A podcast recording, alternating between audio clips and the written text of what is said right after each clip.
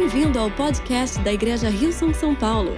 Oramos para que essa mensagem seja uma bênção e uma inspiração para a sua vida.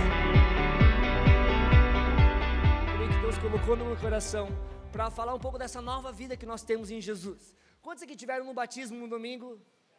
Gente, que domingo fantástico! Quantos se batizaram no domingo? Uau! Salva de palmas para quem se batizou. O batismo nada mais é que é um marco, né? Simboliza essa nova vida que nós entramos. E tudo começa quando nós entendemos quem Jesus é. E é algo que todos nós temos que, em algum momento da nossa vida, responder por nós mesmos quem Jesus é para nós. A gente vai ler uma passagem que está em Lucas 7, do verso 36 ao 50, onde a gente vê pessoas aqui perguntando: quem é esse? Quem é este? E é exatamente esse é o título da nossa mensagem. Eu creio que no final dessa reunião todos nós vamos poder conhecer Jesus mais, vamos poder sim permitir que ele se revele de uma maneira nova a cada um. Quantos me dizem amém? amém? Vamos ler então do verso 36 ao 50. Gente, é um verso bem longo, então se você não fez o seu devocional na semana, tá, né, você vai sair um bônus que são mais ou menos 14, 16 versos. Vamos lá, você pode acompanhar no telão se você achar melhor ou na sua Bíblia. Diz assim: Um dos fariseus convidou Jesus para jantar. Jesus foi à casa dele e tomou lugar à mesa. Quando uma mulher daquela cidade, uma pecadora, soube que ele estava jantando ali, trouxe um frasco de alabastro contendo um perfume caro. Em seguida, ajoelhou-se aos pés de Jesus, chorando. As lágrimas caíram sobre os pés dele e ele e ela o secou com seu cabelo. E continuou a beijá-lo e ia derramar o perfume sobre eles. Enquanto o fariseu que havia convidado Jesus viu isso, disse consigo: Se este homem fosse profeta, saberia que tipo de mulher está tocando nele. Ela é uma pecadora. A gente vê que estudos falam que ela provavelmente era uma prostituta. Todos aqui na mesma página? Vamos lá? Jesus disse ao fariseu: Simão, tenho algo a lhe dizer. Diga, mestre. Respondeu Simão. Então Jesus lhe contou a seguinte história: Um homem emprestou dinheiro a duas pessoas, 500 moedas de prata a uma delas e 50 a outra. Como nenhum dos devedores conseguia lhe pagar, ele generosamente perdoou ambos e cancelou as suas dívidas. Qual deles amou mais depois disso? Simão respondeu: Suponho que aquele a quem ele perdoou a dívida maior. Você está certo? Certa resposta, Simão. Já foi para a pergunta do um milhão aqui. Disse Jesus. Então voltou-se para a mulher e lhe disse, e lhe disse, assim, e lhe disse para, já vai, já vai. E disse a Jesus, então voltou-se para a mulher e disse a para. Gente, desculpa, eu tenho dislexia, eu estou perdido aqui. E disse a Simão: Veja esta mulher ajoelhada aqui.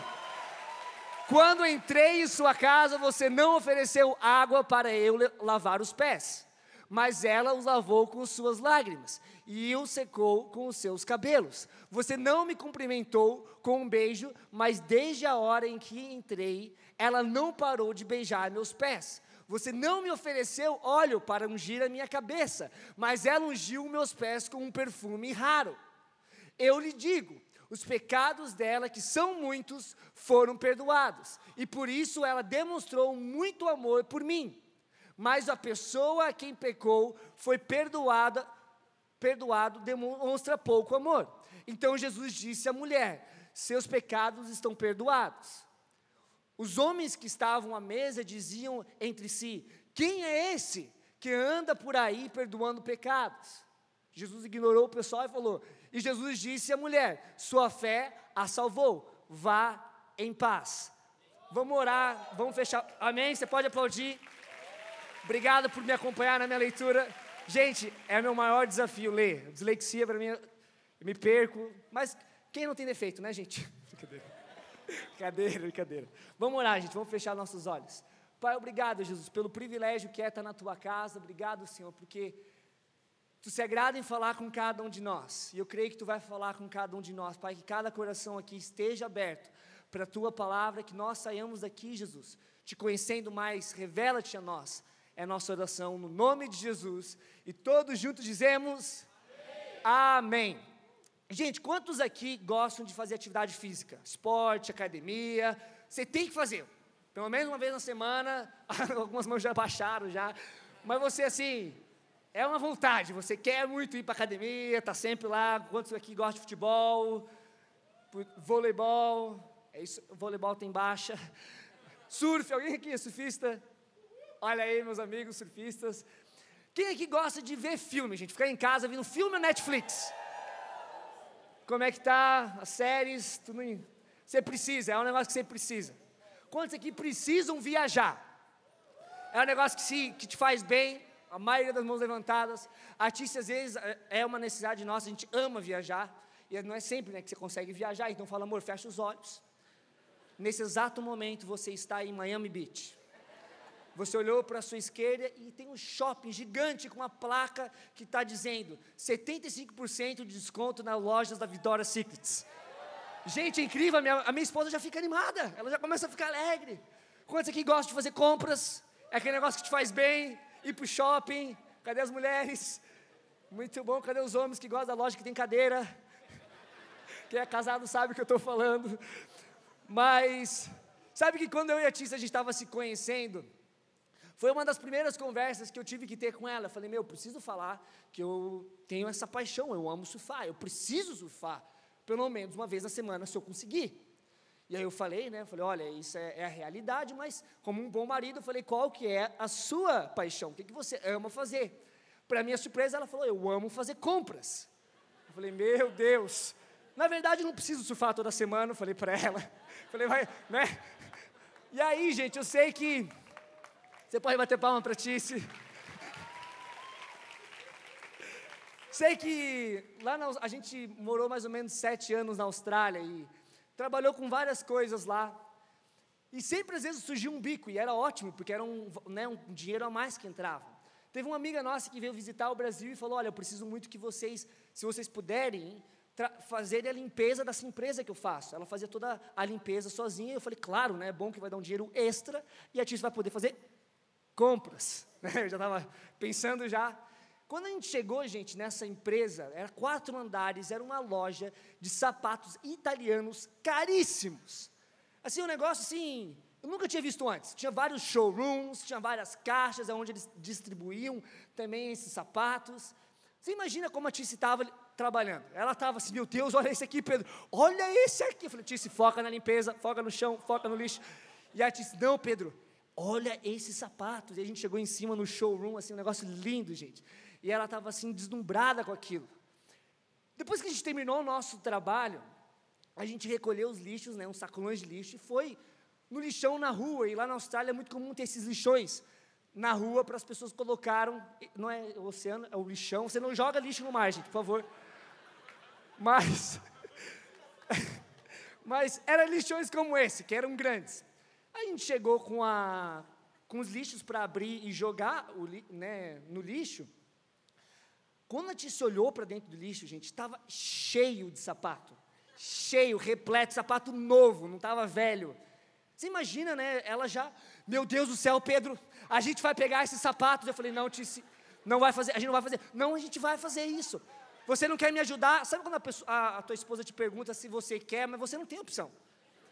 Aí ela viu que não estava dando certo falar com as palavras, ela falou com o olho, ela falou assim. Eu falei, é melhor eu, eu obedecer Pensei, é melhor eu seguir, né? Eu falei, até para não colocar meu relacionamento em risco. Gente, eu literalmente mergulhei nesse lixo aí. Entrei lá dentro, até quando ela falou, eu falei assim, amor, mas se alguém ver a gente, se alguém me reconhecer, aí eu já estava com uma touca, eu já botei a touca. Eu comecei a olhar, meu Deus, deixa eu ver se não tem ninguém no meu trabalho aqui da igreja, vão me julgar que eu estou pegando coisa do lixo. Eu falei, Pedro, a gente não está fazendo nada de errado. Está no lixo, é porque está no lixo. Estão jogando fora, a gente não está errando. Eu falei, eu sei, mas não é todo mundo que pega coisa do lixo. Ela, não, não, eu preciso desses sapatos. Eu falei, você precisa mesmo? Você tem sapato em casa? Eu disse, não, eu preciso. É o que eu preciso, as minhas amigas também precisam. E aí, gente, eu fui, comecei a pegar sapato por sapato e normal, né? Não tava com os pares assim, né, presinhos na. Então eu assim, olha, Tícia, ela, Pedro, você tem que achar o par do vermelho. Porque eu não vou sair daqui sem o par vermelho. Eu falei, não, calma aí, a gente vai achar esse lixo. E lá, e aí, depois de um tempo, a gente já estava aproveitando. Eu falei, é, sabe uma coisa? Vamos achar sapato no lixo, que a minha esposa está feliz e é isso que importa. Sabe o que eu acho incrível dessa atitude da Tice? Que ela não se preocupou com ninguém à volta, porque ela percebeu que tinha algo ali que era caríssimo e tinha de graça para ela. Eu acredito que essa mulher que a gente acabou de ler a história, ela estava experimentando algo muito semelhante. Ela entendeu que ali havia um Deus, Jesus, Deus em carne, que poderia dar para ela aquilo que ela mais precisava, que era perdão para cada pecado dela. Amém? E esse Jesus aqui está hoje aqui também. E essa graça, esse perdão é acessível para nós hoje também. E ela não se importou com ninguém. A gente sabe que nessa casa, estudando essa passagem, tinham vários fariseus que eram religiosos da, da época. Tinham pessoas de status que estavam lá. Essa mulher não se importou com ninguém dessas pessoas, ela foi diretamente para Jesus e se derramou, reconhecendo que ali estava alguém que tinha o perdão que ela tanto precisava para todos os pecados, não para alguns somente, mas para cada pecado que ela tinha. E ela se rendeu e ali ela recebeu aquilo que ela mais precisava. Hoje eu vou falar sobre três experiências que essa mulher teve, três estágios dela, que eu creio que nós temos que ter diariamente com Deus. E a primeira é é de ter um entendimento, de reconhecermos a necessidade do perdão dele, de Jesus. Quando entendemos que Jesus tem aquilo que a gente mais precisa, que ele tem de sobra, que é infinito, a graça dele é infinita, a misericórdia dele se renova cada manhã. Muitas vezes a gente pode estar no lado dos fariseus, a gente vem na igreja e a gente começa a observar e fala: Uau, aquela pessoa ali, que roupa estranha. Onde começa a olhar, meu, como é que o pessoal está, esse tipo de gente está na igreja? A gente começa a criticar as pessoas. A gente começa a julgar elas pelo aquilo que elas talvez aparentam estar vivendo. E a gente vê as crianças chorando e julga a mãe que está com a criança. Está vendo? Aí ó, vou dar uma salva de palmas para a criança. Sem perceber que nossas críticas, os nossos julgamentos está nos impedindo de se reinar, se render ao amor e à graça de Jesus. Nossas críticas, as nossas opiniões. Sabe que Mateus 26, 9 fala um pouco dessa história também e diz assim: Ao verem aquilo, os discípulos ficaram zangados e disseram: Que desperdício! Esse perfume poderia ter sido vendido por uma fortuna e o dinheiro dado aos pobres. A gente depois vê na mesma passagem que esclarece para nós que os discípulos não estavam preocupados com os pobres, eles estavam preocupados com dinheiro. E muitas vezes as nossas críticas e as nossas opiniões falam muito mais sobre nós do que, do que sobre as pessoas que a gente está criticando.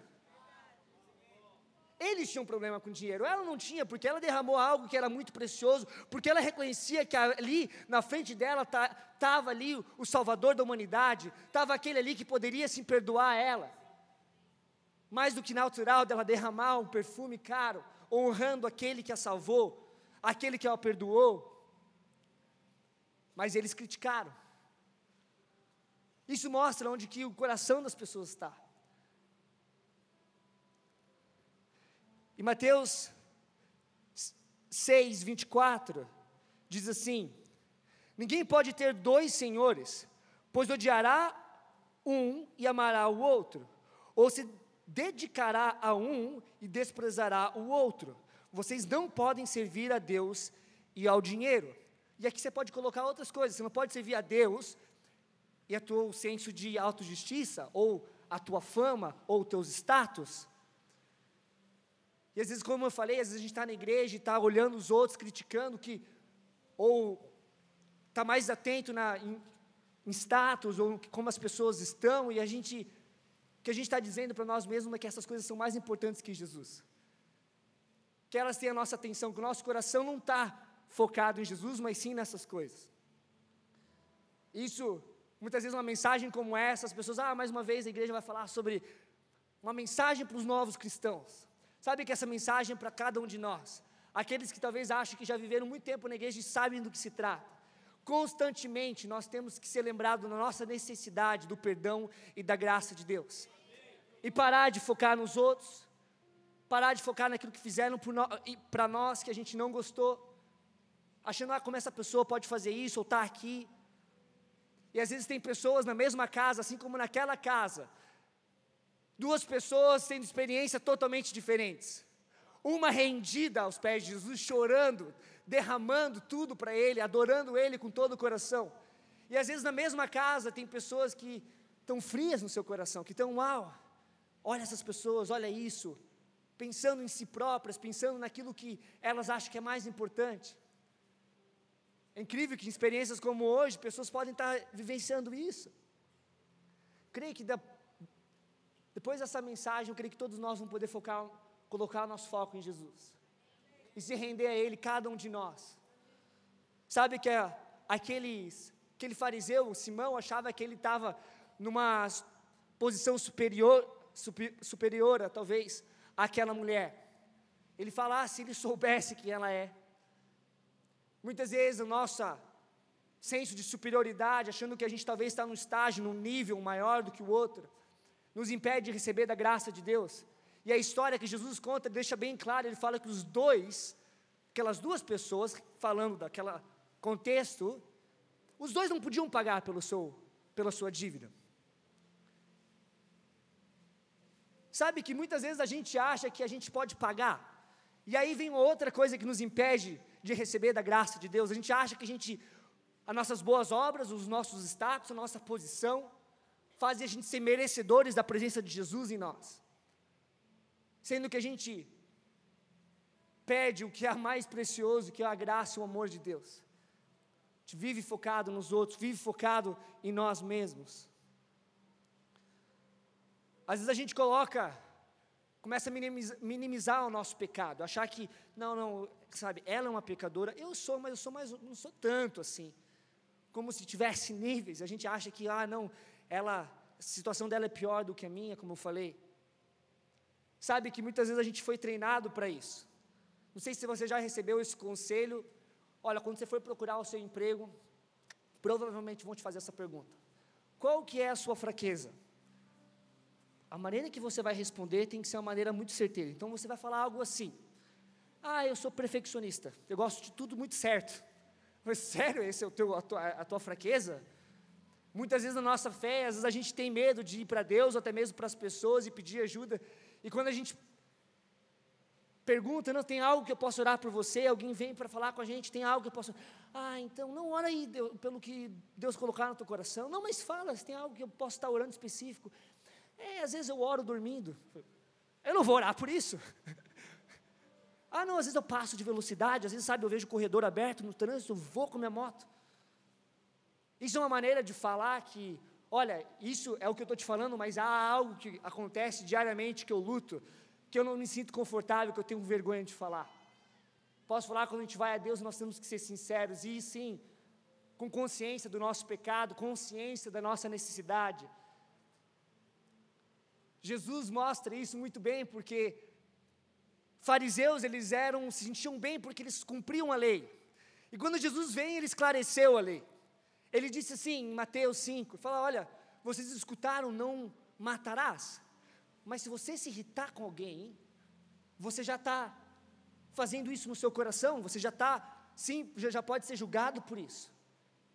Você escutou, não adulterarás, não, não dormir com uma outra mulher que não é sua.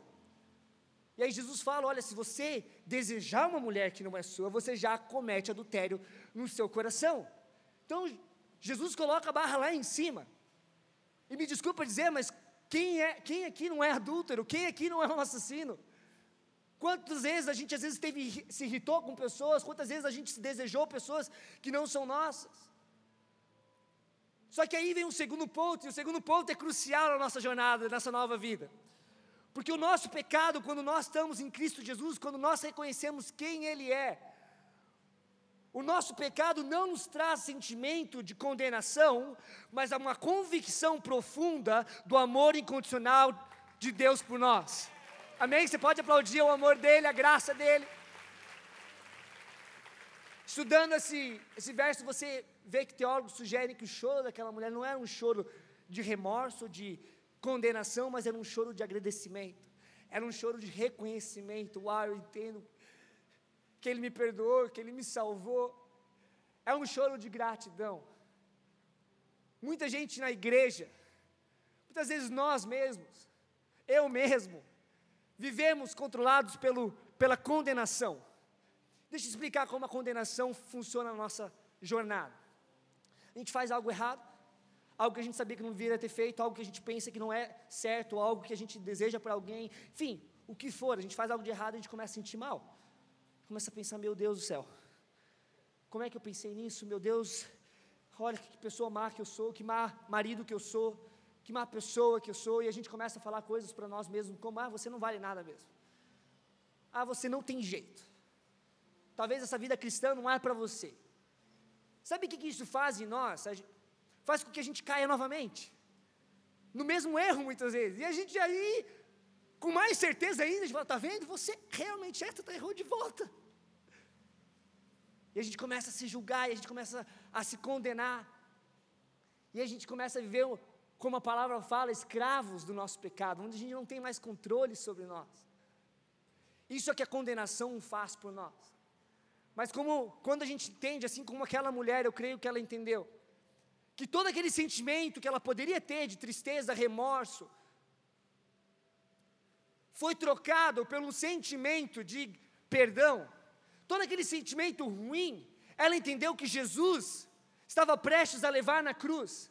E eu e você podemos ter essa certeza que todo esse sentimento que talvez você possa sentir de tristeza, de condenação, que você não vale nada, que você não tem jeito, esse sentimento já foi carregado por Cristo na cruz e o preço já foi pago, por isso que você não precisa carregar um peso de uma dívida que já foi paga. Não faz sentido a gente carregar o peso de uma dívida que já foi quitada. Para isso, nós temos que reconhecer quem Jesus é. Que Ele é aquele que perdoa nossos pecados. Que Ele é aquele que, sim, nos restaura. Por isso que em Hebreus 4,16 diz assim: Assim aproximemo-nos com toda a confiança do trono da graça, onde recebemos misericórdia e encontramos graça para nos ajudar quando for preciso. Exatamente isso que aquela mulher fez, ela correu com convicção para o trono da graça, e todos nós podemos correr diariamente, falando: Deus, eu preciso do teu, do teu perdão, eu tenho coisas que eu não sei controlar, sentimentos, coisas que parecem maiores do que mim. Quando a gente aceita esse perdão, quando a gente aceita essa graça, aí a gente começa a viver uma vida nova. Aí sim a gente começa a viver uma vida que Deus tem para nós. 1 João 1,9 diz assim: Mas se confessamos nossos pecados, Ele é fiel e justo para perdoar nossos pecados e nos purificar de toda a injustiça. 1 João 2, do verso 1 ou 2 diz assim: Meus filhinhos, escrevo-lhes essas coisas para que vocês não pequem. Mas contudo, alguém pecar, temos um, um advogado que defende nossa causa diante do Pai, Jesus Cristo aquele que é justo, ele mesmo é o sacrifício para o perdão de nossos pecados. E não apenas os nossos pecados, mas os pecados de todo mundo. Os pecados de todo mundo estão inclusos os seus pecados presentes, passados e futuros. Por isso que a gente pode entrar nesse perdão de Deus. Por isso que a gente não precisa se sentir condenado. Às vezes a gente lê um, essa história e pode pensar, ah, então aquele que mais pecou vai amar mais, então eu preciso pecar mais para me amar mais. Não, não, não, não, não. Não é isso que a palavra está falando. Ou às vezes a gente lê e fala, olha, é, um foi pegar, pecado, pecou mais e o outro menos. É, então, é como se a gente contabilizasse o nosso pecado. Então, preciso pecar mais para me poder amar mais. Não, não, não. Não é isso que ele está falando. Então, eu falei assim: olha, entendo que você não pode pagar essa dívida e que eu paguei por você. Entendo que você está na mesma condição que essa mulher, independente de quantas vezes você pecou e independente de quantas vezes ela pecou. Vocês dois precisam da graça e do amor de Deus. E o Espírito Santo começa a nos convencer dos nossos erros, dos nossos pecados, das nossas fraquezas, mas não com sentimento de condenação, mas sim com sentimento de, uau, eu posso vencer isso pela graça de Deus. Deus não se surpreende com nossos defeitos, com nossos erros. Ele conhece cada um deles, ele pagou o preço por cada um deles na cruz. A terceira experiência que nós temos é que quando a gente reconhece quem Jesus é, a nossa vida é transformada. A gente começa a ver uma vida nova. Sabe essa mulher, gente? Ela por toda a vida dela foi conhecida como uma pecadora. Um mau exemplo a ser seguido. Provavelmente pessoas que estavam ali conheciam ela, quem sabe não tiveram relações com ela. Ela era um mau exemplo. As coisas que ela fazia, autodestrutivo. coisas que faziam mal para ela, e muitas vezes é isso que a gente faz, o pecado faz isso, faz a gente se menos valorizar. E aqui a gente entende que essa mulher, que era um mau exemplo, ela se torna um exemplo que é lembrado até hoje, um exemplo de uma vida que honrou a Jesus, um exemplo de uma vida que honrou ela, honrou a Jesus com as suas atitudes, com a sua generosidade, que honrou a Jesus com aquilo que era de mais precioso dela. Sabe, igreja, aquele perfume, aquele vaso quebrado, representava a vida dela, era o trabalho dela, ela precisava daquele perfume. E quando ela quebrou ali, era mostrando a minha vida está assim, quebrada. Mas é lindo que a essência não perde valor. É como uma nota de dinheiro que você pode amassar ela, você pode pisar nela, ela nunca vai perder o valor. Posso falar? aquilo que você fez de errado, o seu pecado, o que falaram de você, nunca vai te fazer perder o valor para Deus. Você tem um valor inestimável. Talvez você sofreu coisas que você nunca deveria ter sofrido. Passou por coisas que você nunca deveria ter passado. Às vezes pelos seus próprios desejos. Às vezes a gente acha que ah, não é o diabo. Não, a palavra fala em Tiago que nós somos seduzidos pelos nossos desejos humanos. E quando a gente dá atenção a isso se torna um pecado. E o pecado nos leva à morte, uma morte espiritual, uma morte mental, a gente já não pensa direito mais, a gente não consegue raciocinar mais. Mas é incrível, porque pela graça de Deus nós podemos ser restaurados, e a gente pode ter sim uma vida nova, e aquilo foi imediato na vida daquela mulher. Ela começou a viver uma vida diferente, ela começou a viver uma vida que era exemplo para as pessoas. Exemplo para pessoas até mesmo que julgaram ela, que condenaram ela.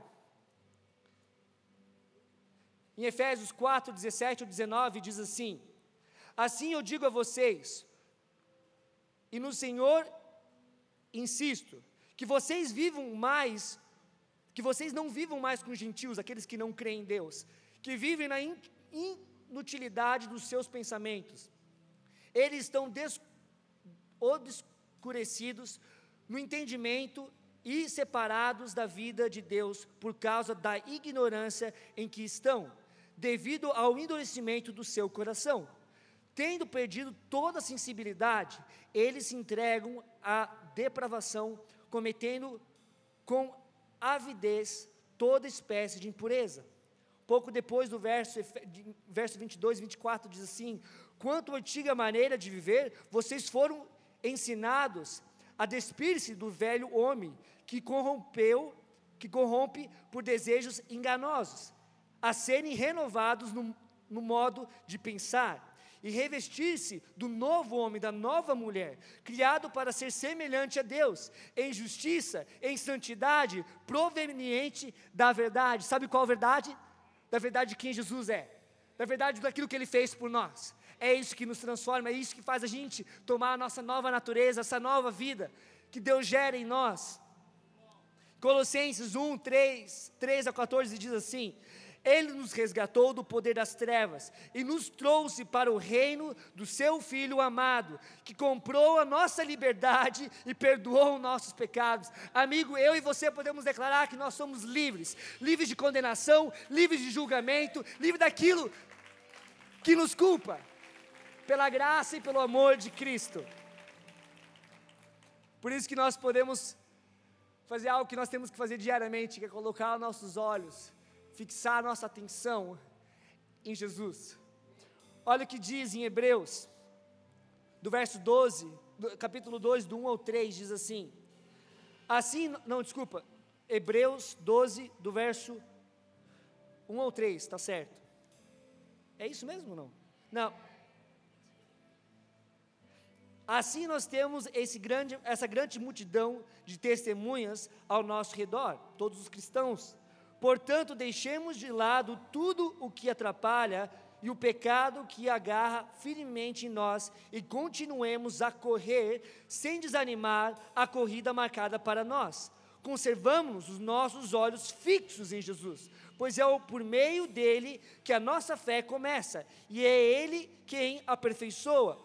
Ele não deixou que a cruz fizesse com que ele desistisse. Pelo contrário, por causa da alegria que lhe foi prometida, ele não se importou com a humilhação de morrer na cruz e agora está sentado do lado direito do trono de Deus. Pense no sofrimento dele e como suportou com paciência e ódio o ódio dos pecadores. Assim vocês não desanimem nem desistam. O que a gente fez há pouco tempo na ceia foi isso, lembrar daquilo que Jesus fez por nós. Muitas vezes eu falo, Tice, vamos ceiar hoje. Não é domingo, primeiro domingo do mês, mas a gente pode ceiar todos os dias. Porque nós constantemente temos que lembrar daquilo que Jesus fez por nós. Nós temos que entender o poder do sangue de Jesus. Constantemente temos que colocar o nosso foco em Jesus e não nas pessoas. Constantemente lembrar daquilo que Ele fez por nós, porque é isso que nos liberta. É isso que dá essa nova vida que Ele tem para nós. Pense no sofrimento dele. Pense naquilo que ele suportou. É incrível quando a gente começa a pensar em Jesus, como a gente começa a agir diferente, como a gente começa a fazer decisões diferentes. Sabe que Jesus foi aquele que foi na bagunça da, da humanidade, no lixo, e pagou o preço por mim e por você, pagou o preço pela graça, conquistou aquilo que nós precisamos, e hoje Ele pode dar quantos você precisar. O mais lindo disso tudo é que a gente vê uma passagem que está em Mateus 18 e teólogos falam que essa parábola que Jesus contou em Mateus 18 está totalmente conectada àquilo que Jesus acabou de falar, essa situação toda. Ele fala de um senhor que tinha dois devedores, ele, desculpa, ele tem um devedor, ele perdoa aquele devedor, só que aquele devedor também tem um devedor. E aquele devedor que foi perdoado, ele não perdoa o próximo. E aí o Senhor fica bravo com isso, falou assim: você também não vai ser perdoado, e condena aquele, aquele rapaz, aquela família. Sabe que Deus te deu graça, perdão, tudo que Ele te deu, não é somente para você, igreja, é para que você perdoe aquele que te ofendeu, é para que você perdoe aquele que te olhou errado, é para que você perdoe aquele que te condenou, é para você perdoe aquele que talvez te abusou, é para que você perdoe aquele que fez mal a você. Essa graça é para isso. Eu gostaria que a gente se levantasse. E eu gostaria de ler uma passagem que está em 2 Coríntios, do verso capítulo 5, 17, diz assim: Portanto, se alguém está em Cristo Jesus, é nova criação, as coisas antigas já passaram, ele, eis que surgiram coisas novas. Amigo, eu e você temos uma nova vida em Cristo Jesus. Eu e você, sim, podemos falar, quando perguntaram quem é este, que perdoa os seus pecados, você vai poder falar Jesus. Eu gostaria que você falasse Jesus quando eu falar essas palavras. Se perguntarem quem é este, você fala, é este que me restaurou? É. Esse que me perdoou é. Esse que me deu uma nova vida é. Esse que me libertou do meu pecado, da minha escravidão é. E as pessoas vão se render a Ele também, igreja. Vamos clamar e vamos adorar Ele com essa canção, falando da nossa necessidade por Ele, amém? Obrigada por ouvir o podcast da Igreja Rio São São Paulo.